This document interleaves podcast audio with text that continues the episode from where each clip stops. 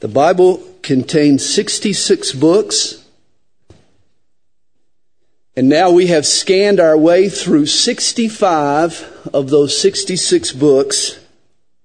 And tonight, and over the next, well, tonight and next two nights, next three nights, we'll be covering the book of Revelation. But before we begin tonight, why don't we pray? Father, we thank you again for your word. We thank you, Lord, for the rich treasures we find whenever we delve into the scriptures. And Lord, we're reading a book tonight that promises us that if we read it and keep it, you will certainly bless us in wonderful ways. And so, Lord, tonight, as we open this letter, as we read this book, we expect a blessing. A blessing from your gracious hands, your bountiful heart. Lord, we ask that you work mightily in our lives, Lord, as we peer into these things, many of them yet future. Speak to us tonight and in the days ahead. We pray it in Jesus' name. Amen. Verse 1 begins, the revelation of Jesus Christ. Now the Greek word that's translated here, revelation, is our word apocalypse. And of course in our culture, apocalypse speaks of a cataclysmic destruction. But to the Greeks, it meant simply an unveiling or an uncovering. Imagine walking into an art gallery and seeing a sculpture covered with a canvas. And at the appropriate moment, the canvas is ripped away, revealing the masterful, the wonderful piece of art, the artist's creation. Well, this in essence is the book of Revelation. Jesus, you see, is alive and well. We don't see his beauty and his excellence, for he's hidden behind that heavy canvas that separates the spiritual from the tangible. And yet, in this book, John is going to rip away the veil, the canvas, and he is going to reveal to us Jesus in all his excellence and glory. The book of Revelation deals with divine judgments it deals with political alignments, with military movements, with demonic activities, with great spiritual awakenings that occur prior to the Lord's return. It puts a spotlight on heaven's arch enemy, the Antichrist. It even talks about the number of the Antichrist, the number of the beast, 666. That's just one of his tricks, tricks, tricks. But the point of Revelation, and catch this up front, is not the unleashing of judgment. The point of the book is the unveiling of our Lord Jesus in His glory. John writes, the revelation of Jesus Christ, which God gave to Him to show His servants things which must shortly take place. Now the Greek word translated shortly is the word tachus, from which we get our word tachometer. The phrase doesn't mean those events will unfold shortly after John's day. Rather, the events, when they begin to occur, will unfold in rapid succession. In other words, when the dam breaks, the flood is going to come quickly. God will rev up end times events. And when He does, things will happen at an incredible pace. When these things begin to happen, watch it. It will rev up. God will pop the clutch. He'll let the prophetic tires squeal. When it all starts coming down, watch and marvel how quickly it takes place. George Wald, a Nobel Prize winning scientist from Harvard, he recently said this, I think human life is threatened as never before in the history of this planet. Not just by one peril, but by many perils that are all working together and coming to a head at about the same time. This is what John is saying as well in the book of Revelation. A wide array of plagues and punishments will strike the earth and they'll all be delivered in one shipment. John continues, He sent and signified it, Jesus did, by His angel to His servant John, who bore witness to the Word of God into the testimony of Jesus Christ to all things that he saw. Now notice Jesus sent and signified this message. The word signified means to give a sign or a signal. And when John received this letter, remember he was a prisoner of the state of Rome. He was a prisoner of the emperor. And to avoid censorship from the Roman guards, his book was encoded in signs and symbols. And what better way to code this book than to use the Old Testament idioms, the Old Testament signs and symbols? John is writing to a group of people who are biblically literate, who understand the sacred scriptures, and so he writes these things in the symbols of the Old Testament. The key to interpreting Revelation is to familiarize yourself with the Old Testament idioms and symbols. Of the 404 verses in Revelation, 278 contain Old Testament references. That's almost 70% of the book. 360 Old Testament references or inferences are found in the book of Revelation. It's been said the best commentary on the Bible is always the Bible itself. And that is especially true when we come to the book of Revelation. Verse 3 says, Blessed who is he who reads and those who hear the words of this prophecy and keep those things which are written in it, for the time is near. Revelation is the only book in the Bible that specifically promises a blessing. Blessed are you if you read and if you hear the words of this prophecy. It promises you a blessing simply for reading it. John calls the revelation, notice, a prophecy or a foretelling of future events. When it comes to revelation, there are generally four schools of interpretation. First, there is the preterist school. The word preter is Latin for past. And it teaches that revelation has already been fulfilled, that the events all occurred in first century Rome. Next, there is the historical school, which teaches that revelation is being played out even as we speak. That it supposedly charts the struggle and the growth of the church throughout the ages. A third school is called the allegorical school. It believes that this book is a metaphor for the battle between good and evil that has been unfolding throughout history. And of course, the book of Revelation then would assure that good will ultimately triumph. I want you to know though, I reject all three of these schools of interpretation because they violate the most basic rule of biblical hermeneutics. The golden rule of biblical interpretation is this. You should take the Bible literally unless the text itself suggests another interpretation. In other words, when the clear sense of scripture make good sense, then seek no other sense. That's always the practice that I follow. That's why I hold to a fourth school of interpretation, the futurist school. Read through Revelation and you find the author recording exactly what he sees. He records actual people in actual places in actual events. And at no time since John's writing have 100 pound hailstones ever pummeled the earth. At no time since John lived on the earth have continents split apart. And has a third of the earth been scorched with fire. That's why all these events are still future. They're still waiting to be fulfilled. As John puts it, the book of Revelation is a prophecy or a foretelling of future events. Verse 4 greets us Grace to you and peace from him who is and who was and who is to come. This is another way of saying God dwells outside of time. He sees the end from the beginning. God always is. God has always been. God will always be. According to verse 4, the book of Revelation is from a timeless God. From the Holy Spirit, who is not seven different spirits, but one spirit with a sevenfold ministry. And if you reference later Isaiah 11 verse 2, it will shed light on Revelation chapter 4, 1 verse 4. And then third, it's from a faithful witness who is Jesus Christ. And notice verse 7.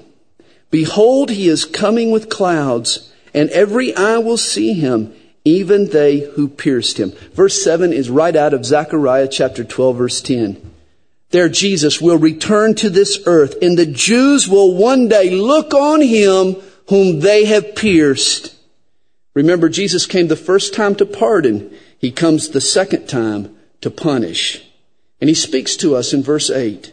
He says, I am the Alpha and the Omega, the beginning and the end, says the Lord, who is and who was and who is to come, the Almighty. Now you know that Alpha and Omega are the first and last letters in the Greek alphabet. In essence, Jesus is saying that He is the A to Z of life. Life begins and ends with Him. It originates with Jesus. It concludes and culminates with Jesus. He is our source and He is our purpose. All of life originates and culminates in our Lord Jesus Christ. In verse 9, John tells us that he received the revelation on the island called Patmos. Around 90 AD, the Roman Emperor Domitian arrested John and sentenced him to death. John was taken and he was boiled in a vat of hot oil. But God miraculously delivered him from that torture, that execution. And since Domitian couldn't kill him, he banished John to this rocky island called Patmos. Patmos is a desolate, rocky place, 10 miles long by 6 miles wide. It was 15 miles off the coast of Ephesus in the Aegean Sea. Imagine a 90 year old John going to work in the rock mines on the island of Patmos, but that's where he received this revelation. John tells us about it. He says that he was in the Spirit on the Lord's day when he saw an incredible vision. First, a voice spoke. I am the Alpha and Omega, the first and the last. And then he saw Jesus in the midst of the seven lampstands, one like the Son of Man, clothed with a garment down to the feet. Now commoners in those days wore knee-length robes. Only royalty wore robes that touched their feet. And Jesus was girded about the chest with a golden band. In other words, he was wearing the uniform of a priest. He was wearing the golden breastplate of the high priest. He was clothed in robes of royalty, wearing the garments of a priest. And then in verse 14, John says, His head and hair were white like wool, as white as snow, and his eyes like a flame of fire. His feet were like fine brass, as if refined in a furnace, and his voice is the sound of many waters. He had his right hand, in his right hand, seven stars. Out of his mouth went a sharp, two-edged sword and his countenance was like the sun shining in its strength. Once I saw an album cover. You remember albums? Long, long time ago. Once I saw an album cover that tried to replicate this portrait of Jesus. Was, the artist was very literal in his representation. The result though was grotesque. Had a sword literally coming out of Jesus' mouth. And had this kind of picture of him. I thought the drawing was actually sacrilegious. Remember, Revelation was encoded in Old Testament idioms. Jesus' white hair here is not a bleach job. It's not gray hair or a sign of old age. Rather, it speaks of purity. His eyes aren't bloodshot. The fire is the searing scrutiny and the searchability of God. They penetrate through the veneer and reveal a person's heart. His brass feet don't mean that he had a lead foot. In Old Testament times, brass was a symbol of judgment. And when Jesus returns, he's going to put his foot down in judgment on this world. The voice of Jesus is like a waterfall. The roar from a tall waterfall drowns out all other sounds. And so does the voice of Jesus Christ. When Jesus speaks, his voice overcomes all other influences. When Jesus speaks, people listen. Finally, the two-edged sword that comes out of his mouth is of course an idiom for the word of God. He speaks God's word. John says in verse 17, and when I saw him, I fell at his feet as dead. John was overwhelmed with this vision. All he could do before Jesus was fall on his face and worship. But that's when Jesus laid his hand on John and he said to him, Do not be afraid. I am the first and the last. I am he who lives and was dead, and behold, I am alive forevermore. He's the risen Christ. Amen. And I have the keys of Hades and of death. And then in chapter 1 verse 19 he says, write the things which you have seen and the things which are and the things which will take place after this. And here's an outline for the rest of the book of Revelation. Chapter 1 is the things which you have seen. In other words, John's vision of the risen Lord Jesus. Chapters 2 and 3 are the things which are. And of course, John was a member of the church. And in chapters 2 and 3, he writes about the church age. And then chapters 4 through 22 are the things which will take place after this. After what? Well, after the church. When the church is raptured, then God will judge the world. Jesus will triumph over evil and he will establish his physical kingdom on the earth. In chapter 1 verse 20, Jesus interprets an element of the vision that John gives to us. He says the seven lampstands are seven churches. And a lampstand is of course a beautiful idiom for the church. We should be a lamp, a light into this dark world. We need to be a lampstand reflecting the truth and the love of Jesus Christ. Earlier in chapter 1 verse 7, Jesus had told John to send his record of the revelation to the seven churches of Asia. And he lists those seven churches. To Ephesus, to Smyrna, to Pergamos, to Thyatira, to Sardis, to Philadelphia, and to Laodicea. These were actual churches existing at the time uh, in the continent of Asia. But it's interesting. Why did he mention these seven churches? Of course, there were hundreds of churches in John's day. There were many more churches in Asia. Why did he choose just seven churches? And why these seven? And why did he list them in this order? There are, at last count, 340,000 Christian churches in the United States, consisting of about 300 different denominations. And each of these denominations, if not each church itself, has a different flavor, a different focus, a little different style. Christianity in America seems extremely diverse, which reminds me, how many Southern Baptists does it take to change a light bulb? Well, only one, but 15,738,283 have to vote on it first. How many Roman Catholics does it take to change a light bulb? Nine, one to change it, and eight to raffle off the old one. How many charismatics does it take to change a light bulb? Three, one to cast it out and two to catch it if it falls. How many Presbyterians does it take to change a light bulb? Change? What's change? How many Amish does it take to change a light bulb? A light bulb? What's a light bulb?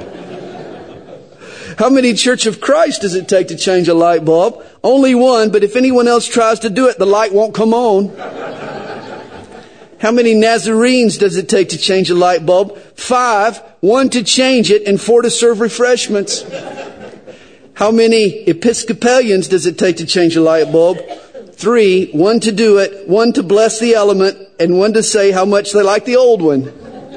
How many Methodists does it take to change a light bulb? They don't know, but there's a committee studying the issue.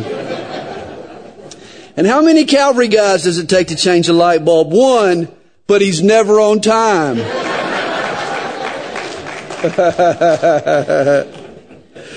you know, we assume that churches come in thousands of varieties, but not so. There are really only seven types of churches. And really only seven types of church members. Jesus wrote to seven churches. And each of those churches represents an attitude that exists among believers today. Each one of us is a member of one of these seven churches. But there's even more to this list. In the Bible, the number seven speaks of completion.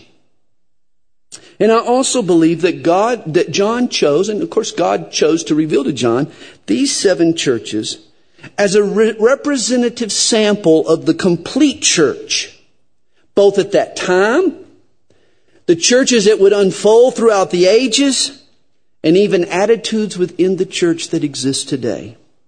In fact, you can trace church history by looking at each of these churches in the order of their mention here in this list. They were actual churches, but they also, in my mind, represent church ages. It's interesting. Amos chapter 3 verse 7 tells us, Surely the Lord God does nothing unless he reveals his secret to his servants, the prophets. In the Old Testament, God recorded history from creation to the time of Christ. In Acts, he records the first 30 years of church history. But what about the 1900 years since?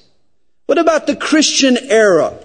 It says here that surely God does nothing except He reveals it to His servants, the prophets. Has God not commented on the last 1900 years of history? Yes, I believe He has. But I believe He critiqued it in advance here in these seven letters to the seven churches. Ephesus describes the apostolic church or the early church, the first church. And in chapter 2 verse 2, Jesus commends this church. I know your works, your labor, your patience, and that you cannot bear those who are evil. Now here's a church that was doing a lot of things right.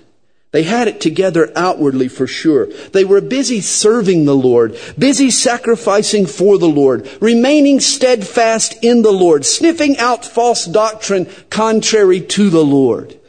But Jesus finds one fatal fault in this church. He says in verse 4, I have this against you, that you have left your first love. Here was a church that was going through the motions but without the emotion, without the devotion. Here was a church with piety, but with no passion for God. And the cure Jesus prescribes is threefold. Notice in verse 5, he says, Remember therefore where you have fallen. Repent and do the first works. Notice he gives us three R's. You might want to write these down. Three R's. If you've left your first love, you can go back. You can recover it, but it requires three things, three R's. First, recall. Second, repent. And third, repeat. Recall your conversion. Remember in your mind that initial love you had for God, that excitement of seeing your sins forgiven. Recall the hunger you had for God and for the things of God, that fresh taste of the Holy Spirit in your heart. You couldn't get enough of God's love. You studied diligently His truth. Recall those first flickers of life, that flame that burned in your heart. Recall your conversion and the first love you had for God. But then repent. Hey, repent of getting sidetracked. Lord, forgive me for growing cold. Forgive me for taking these incredible blessings for granted. Lord, forgive me for not appreciating and enjoying and experiencing these things as I did in the beginning. Repent. And then thirdly, repeat. Repeat the things you did in the beginning to cultivate that first love.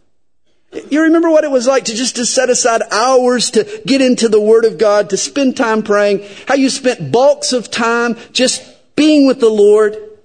Remember how you used to serve God in tangible ways? You were at the church every time the doors were open. You were volunteering for whatever you could do. Remember how you were bold in your faith? You would witness to a stranger at a drop of a hat. Remember the generous offerings that you gave? You, you, you know, you couldn't afford it, but you gave it anyway. Your love was extravagant.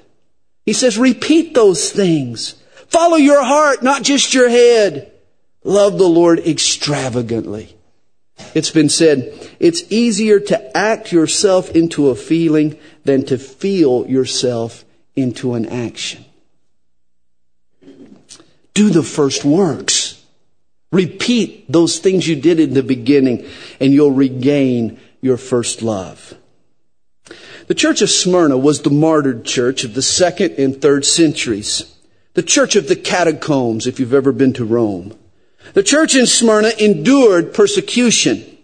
The bishop of Smyrna, in fact, a man by the name of Polycarp, was burned at the stake for his faith in Jesus. And between the years of 65 and 312 AD, the Roman emperors martyred 5 million believers in Jesus Christ. fed them to the lions, burned them at the stake. In verse 9, Jesus says to this church, I know your works, tribulation, and poverty. But notice he adds, but you are rich.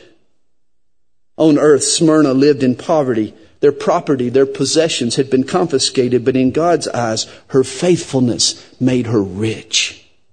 In verse 10, Jesus says to all persecuted saints of all times, be faithful unto death, and I will give you the crown of life. There is a great reward for those who suffer for Jesus' sake. Historically speaking, Pergamos was the church that merged with paganism. In 312 AD, a significant event took place. The Emperor Constantine converted to Christianity. And to spread his new faith, he tried to Christianize many of the pagan symbols and practices and traditions of ancient Rome. He tried to reinterpret the pagan practices with Christian meaning. And in the end, he did far more harm than good. Instead of spreading the faith, he led to a pollution of it. This is why we pay very little credence today to much of church tradition. Because it's wrong. Because there are a lot of traditions that are unbiblical. Our model is not church tradition. Our model for the church is the book of Acts. We go back to the book. We go back to the early church, not to the church of tradition. Many traditions that have developed within the church are just not biblical. In verse 13, Jesus refers to the city of Pergamos as the seat of Satan's throne. These believers lived near Satan's headquarters. Yet they didn't deny their faith. Give them credit for that. They did, though, make serious compromises. In verse 15, Jesus says, Thus you also have those who hold the doctrine of the Nicolaitans, which thing I hate. You see, the church of Pergamos was the first church to foster a distinction between the preacher in the pulpit and the person in the pew. The word Nicolaitan is from two Greek words, Nikon, which means to conquer, and Laos, which means the people. And the Nicolaitans were religious leaders who ruled over the people and domineered and manipulated the people. You see, prior to the church in Pergamos, to this period of church history, the church consisted of servant leaders. Pastors were the servants of the flock, but after Constantine, a professional clergy developed that began to take advantage of the people. The church of Thyatira was the church of the Middle Ages. Thyatira was the result, the culmination of Pergamos' compromise. In verse 19, Jesus mentions her works, love, service, faith, and your patience. But he goes on to rebuke her because she allowed that woman Jezebel to teach and seduce. And of course, the name Jezebel is synonymous in the Old Testament with idolatry. Jezebel was the first to bring Baal worship into Israel. The church at Thyatira went to bed with the world and abandoned her devotion to the Lord. She was a benevolent church, but she was also an idolatrous church. And this is what happened to the church during the Middle Ages. Years of compromise took its toll. The Virgin Mary went from being a noble example to being called the Mother of God. All kinds of idolatrous notions developed around Mary. Even today, there are Roman Catholics that consider Mary to be a co-redeemer with Jesus Christ. This is nothing short of heresy, nothing short of idolatry. The word Thyatira, interestingly enough, means continual sacrifice, which speaks too of the heretical notion Roman Catholics have toward the communion elements that they have turned the bread and the wine into the literal body and blood of Jesus and thus sacrifice him every Sunday, a continual sacrifice. Whereas the scriptures tell us that Jesus need be sacrificed but once, once for all, for the remission of our sin. And notice what Jesus says he'll do with the idolaters there in Thyatira in chapter 2 verse 22. He says, I will cast her into a sick bed and those who commit adultery with her into great tribulation unless they repent of their deeds. Notice the implication is, is that the faithful church will be spared great tribulation. The warning though to this church, to this compromising and idolatrous church, that unless they repent, they'll be thrown into great tribulation. And of course, this means too that an element of this church will survive to the last days so that they will be thrown into great tribulation. The word Sardis means escaping ones. And this is the church that's often identified with the reformers that came out of Thyatira and tried to return to biblical authority. Protestant means protester. And the Protestants protested against the idolatry that they saw taking place in the Catholic Church. The cry of the Reformation then and now is faith alone, grace alone, scripture alone. The Church of Sardis represents mainline Protestantism. And in chapter 3 verse 1, Jesus says, I know your works, that you have a name, that you are alive, but you are dead. You see, the Reformation restored biblical authority to the church, but it also created a dead orthodoxy. You see, the, the reformers were men empowered by the Holy Spirit. In their day, they were alive to God. The Spirit of God was upon them. They flowed in the unction and the movement of the Holy Spirit. But now the churches that bear their name are for the most part spiritually dead. They carry the name, but they lack the power. In other words, being a Lutheran doesn't guarantee you the devotion and the fire and the passion of a Luther. When a church holds to tradition, it's often because it's lost its fire. And Jesus' word to Sardis is be watchful and strengthen the things which remain. The next church is the Church of Philadelphia. And of course, the word Philadelphia means brotherly love. And this church did have a love for its fellow man and certainly a love for God. Philadelphia represents the evangelical church of the last two centuries. God opened a door for this church that no one could shut. And though the church had little strength, it used what strength it had and it kept God's word and it went through that open door. This was a church with opportunistic faith. You know, I believe God is always opening doors for His church. God is opening doors for our church. This past week, Pastor James went down to Haiti to try to find some open doors for our mission efforts. Now the only question for us is, are we willing to go through those open doors? You say, but we have little strength. Well, so did the church at Philadelphia, but it used the strength that it had to go through those doors and to count for Jesus Christ. God is open, always opening doors. The question for us is, are we willing to enter them? The seventh church and the last church here in this list is that of Laodicea. A church that sadly looks a lot like our modern church today. Neither spiritually frozen nor on fire. This is a church that's room temperature. Isn't that sad? The church of Laodicea takes her cues from the world. And as a result, according to chapter 3 verse 16, this is the church that like a warm drink on a hot day, the Lord can't even keep her in her, his mouth. He just can't stomach her and he spews her out of his mouth. You see, the problem with the church of Laodicea is that she had lost all objectivity. She no longer saw herself as she really was. She says, I am rich and have become wealthy and have need of nothing. But the Lord says of her, you are wretched, miserable, poor, blind, and naked. She had lost all objectivity. She had forgotten how God sees her. Verse 20 provides a sad picture. God stands outside the door of this church and he knocks. Isn't that sad?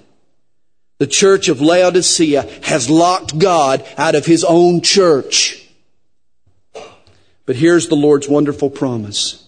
If anyone hears my voice and opens the door, I will come into him and dine with him and he with me.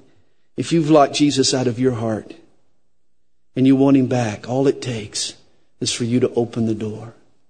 He stands at your door tonight and he knocks and he's asking you to open that door. And if you do, he'll come into you and fellowship with you and you can fellowship with him.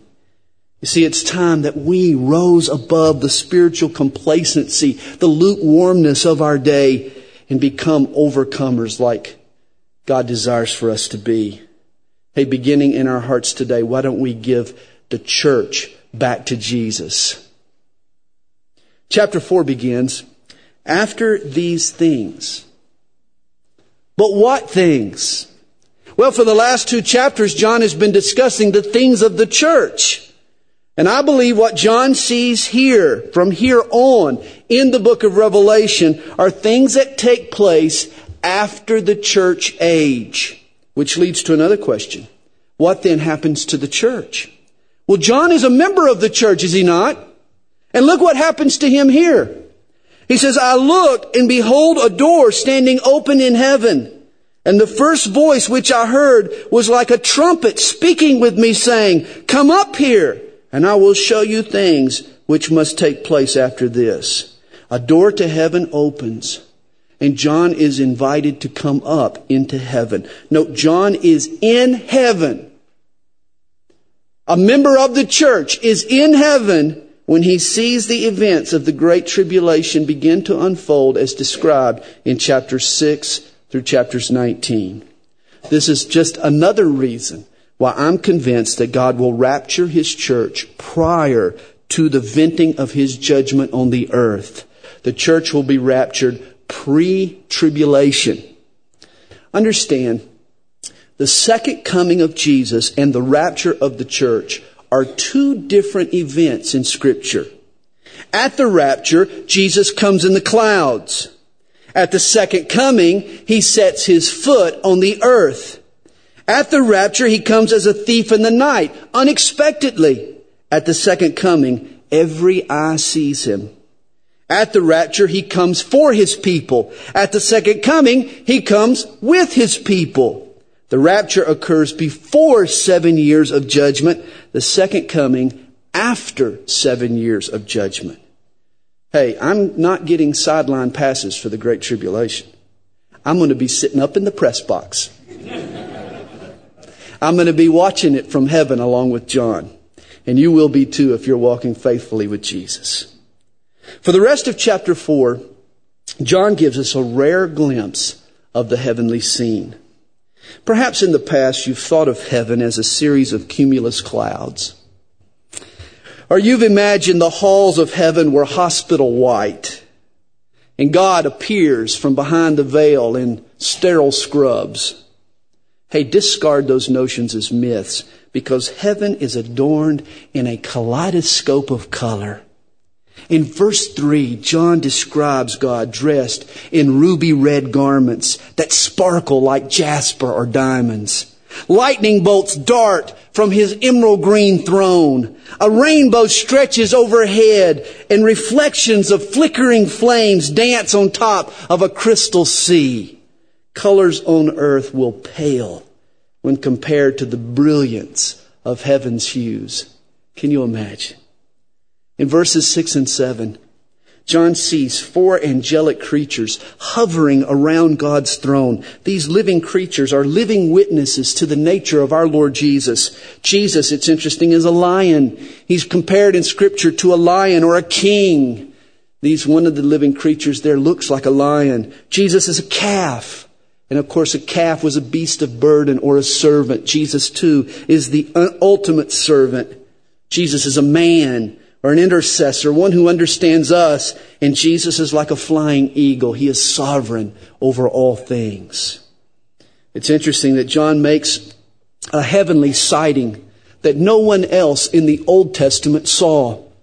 On occasion, the prophets of Israel were also given glimpses of the heavenly scene. But it's interesting that not one of the Old Testament prophets saw these mysterious 24 elders mentioned in verse 4. Only John saw the 24 elders.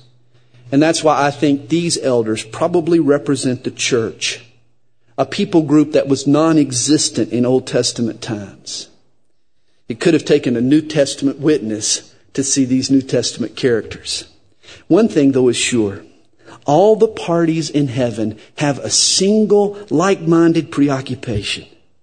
Heaven's priority is the worship of God.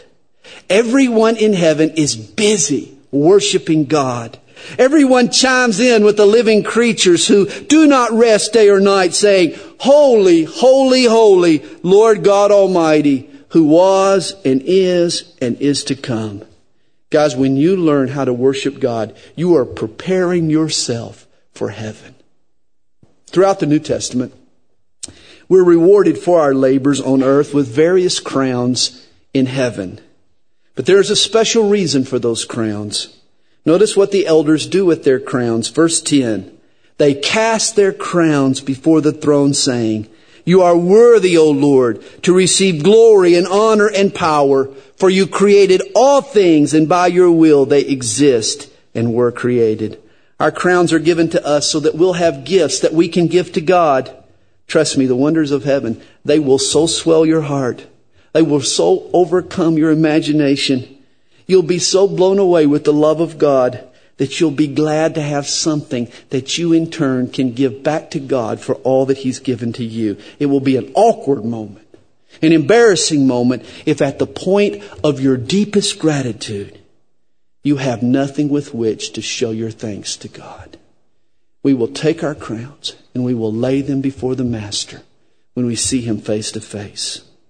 In Revelation chapter 5, verses 1 and 2, John tells us, And I saw in the right hand of him who sat on the throne a scroll written inside and on the back, sealed with seven seals. Now in ancient times, deeds were written on double-sided scrolls. On the outside of the scroll was a legal description of the property. On the inside of the scroll were the covenants and the terms for taking possession of that property. The scroll was bound with seven waxed seals. In a real estate transaction, after the price was paid, the seals were then broken. The property now belonged to a new owner, and the breaking of the seals revealed the steps that the owner would take in order to secure possession of that piece of property. Now keep that in mind because it sets the stage for the rest of this book. I believe that the scroll that John sees in God's hand is actually the title deed to planet Earth. Remember, after God created the earth, He gave dominion over the earth to mankind. But man lost the deed to Satan. And today Satan is having his run, his fill with this planet. Hey, the mess that the world is in today is not God's fault. Blame it on satanic management. Under God's law, it was the right, though, of a family member to buy back an ancestral tract of land if he could pay the redemption price. The family, though, had until the seventh year to muster the payment, or the property would fall permanently to the usurper. This is why in verse 4, John's worry turns to weeping. For he sees that no one in heaven or on earth is worthy to reclaim the title deed to planet earth. And thus he fears that earth will fall permanently into the hands of Satan. He's worried. He's weeping. But that's when one of the elders point him to the lion of the tribe of Judah, for he has prevailed to open the scroll and to loose the seven seals. You see, Jesus is the lion, and he alone is worthy to take back the earth. Jesus, in fact, joined the human family. He became a part of us in order to earn the right to redeem what we had lost. And the price for this planet was paid on the cross of Jesus Christ. If Jesus had not bankrolled the scroll, the earth would have been lost forever. In verse 6 of chapter 5, John says, I looked, and behold, in the midst of the throne and of the four living creatures, and in the midst of the elders, stood a lamb as though it had been slain. Now, John turned to see a lion. Jesus was identified as the lion of the tribe of Judah, but when he looked, he saw a lamb as though it had been slain. He saw what he, he described as a butchered lamb. Re- remember, after the resurrection of Jesus, Our Lord still bore in his resurrected body the scars of his crucifixion. He bore them in his hands. He bore them in his feet. I personally believe he also bore them in his brow from the crown of thorns. He bore them in his side. I believe he even bore those same scars in his face, and that's why perhaps Mary was unable to recognize him in the beginning. You remember Jesus invited Thomas to touch those scars. Here's a provocative thought. I believe that Jesus still bears those scars. I believe that when we get to heaven, we're going to see those scars. John looked to see a lion, but instead he saw a slaughtered lamb. Guys, understand the only man made thing in heaven are the scars that Jesus bears in his body. And those scars will serve as eternal reminders of what you and of what I cost our Lord and Savior Jesus Christ. When we get to heaven, when we see those scars, it will erase from our minds forever any doubt of His love for us. John also saw the Lamb having seven horns and seven eyes, which are the seven spirits of God sent out into all the earth. Horns throughout scripture are symbols of strength. Eyes are symbols of knowledge. Seven is the number of completion. The picture John paints is that this slaughtered lamb has the attributes of omnipotence and omniscience. It's a paradox here.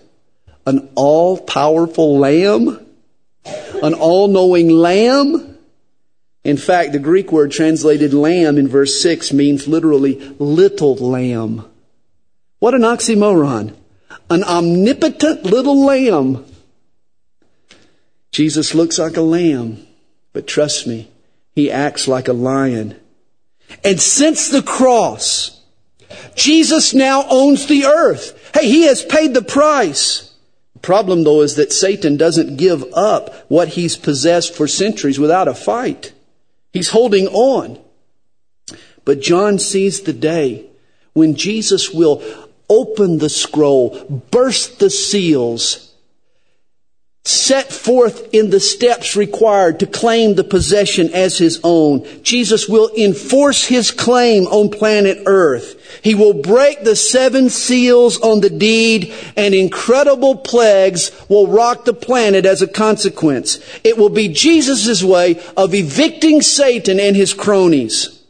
And the next 14 chapters in the book of Revelation describe the consequence of Jesus breaking these seals, enforcing his deed on planet earth, and taking back possession of what now belongs to him. He has paid the price.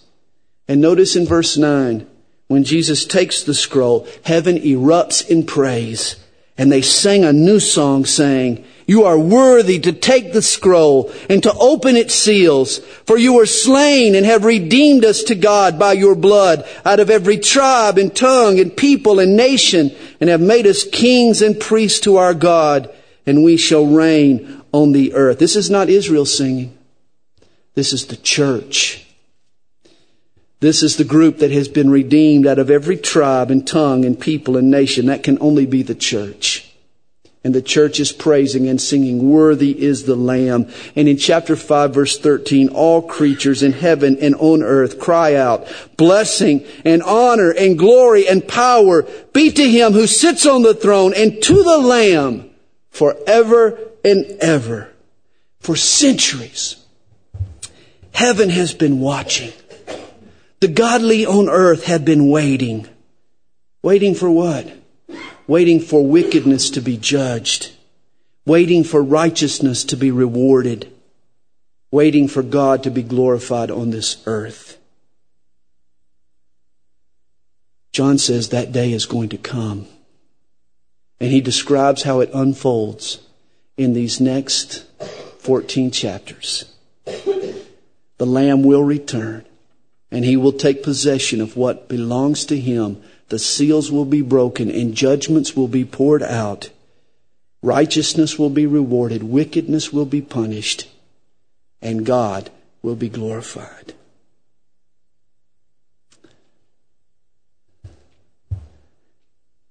And now we're ready for Revelation chapter 6.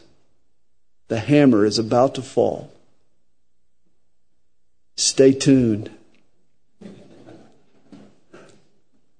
Same time, same channel, next week. As we get into Revelation chapter 6 through 19. Let's pray together. Father, we thank you for your word. We thank you for this exciting book. Lord, if it, it says many things to us, but one thing it certainly says is that we're on the winning team, that we will win in the end, and we will owe it all to the Lamb. Worthy is this Lamb who was slain. Worthy is the Lion of the tribe of Judah who will prevail, who is worthy to take the scroll and to open the seals and to take possession of what we lost. Oh, thank you, Lord Jesus. That it all didn't go over to Satan forever, but that you intervened that you became a part of our family to buy back what we lost. We praise you, Lord, and we can't wait to see you and tell you that face to face. Come quickly, Lord Jesus. Help us be a church like Philadelphia, zealous to enter the open doors. Help us, Lord, to be faithful like, like Smyrna, in the, even in the face of persecution. And help us, Lord, to never leave our first love. But help us, Lord, to love you with passion, with purpose, with emotion. Help us, Lord, to repeat those first things we did that cultivated that fire. Lord, help us to cultivate and kindle that fire in our hearts tonight. Come, Holy Spirit, fill us, Lord, with your Spirit. Burn your love and passion in our hearts. Energize us tonight, Lord, to live faithfully for you this week, to be a faithful last days witness. We love you, Lord. And we pray all these things in Jesus' name. Amen.